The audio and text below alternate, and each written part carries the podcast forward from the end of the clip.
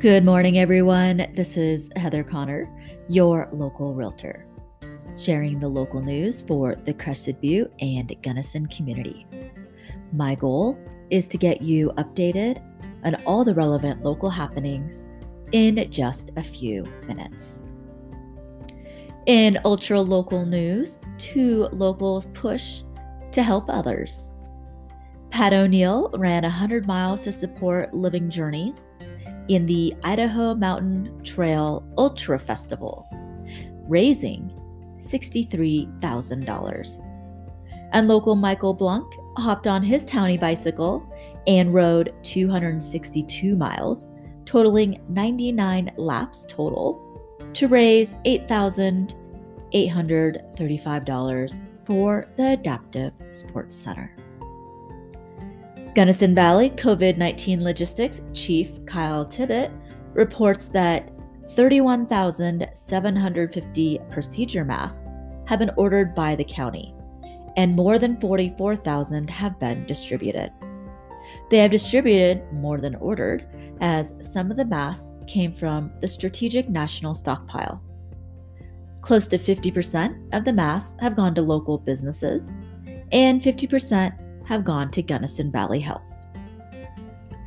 And Vinotok culminated this last Saturday, and with a different approach to the ceremonial burning of the grump.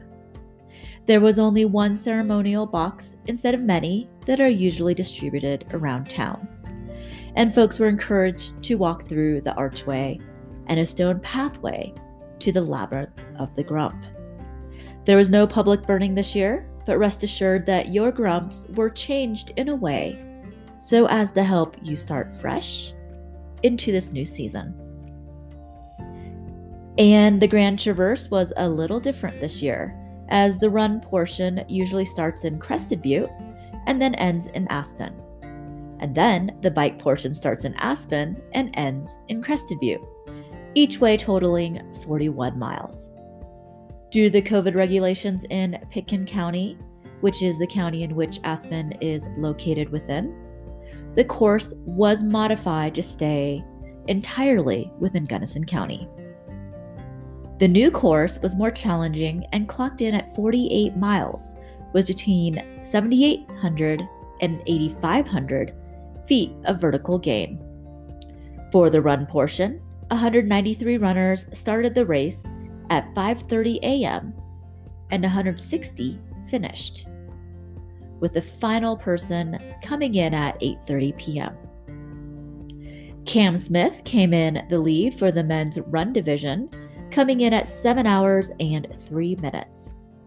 Nicole Merkel won the women's run by a large margin of 38 minutes and in fifth place overall of all men and women.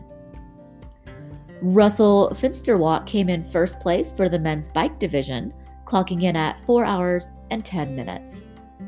And Jenny Smith won the women's bike title, coming in at 5 hours and 30 minutes. As well, real estate surprise is still flying around here, folks. So don't forget to look on our site for all the properties that have sold the last week and our community events calendar that is interactive and keeps you up to date on what is happening in Crested Butte. For further information on any of the topics, you can click on the links to the Crested Butte News.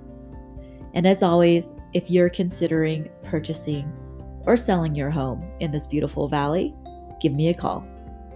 Stay safe out there, folks. This is your local realtor, Heather Connor, signing off on the local news.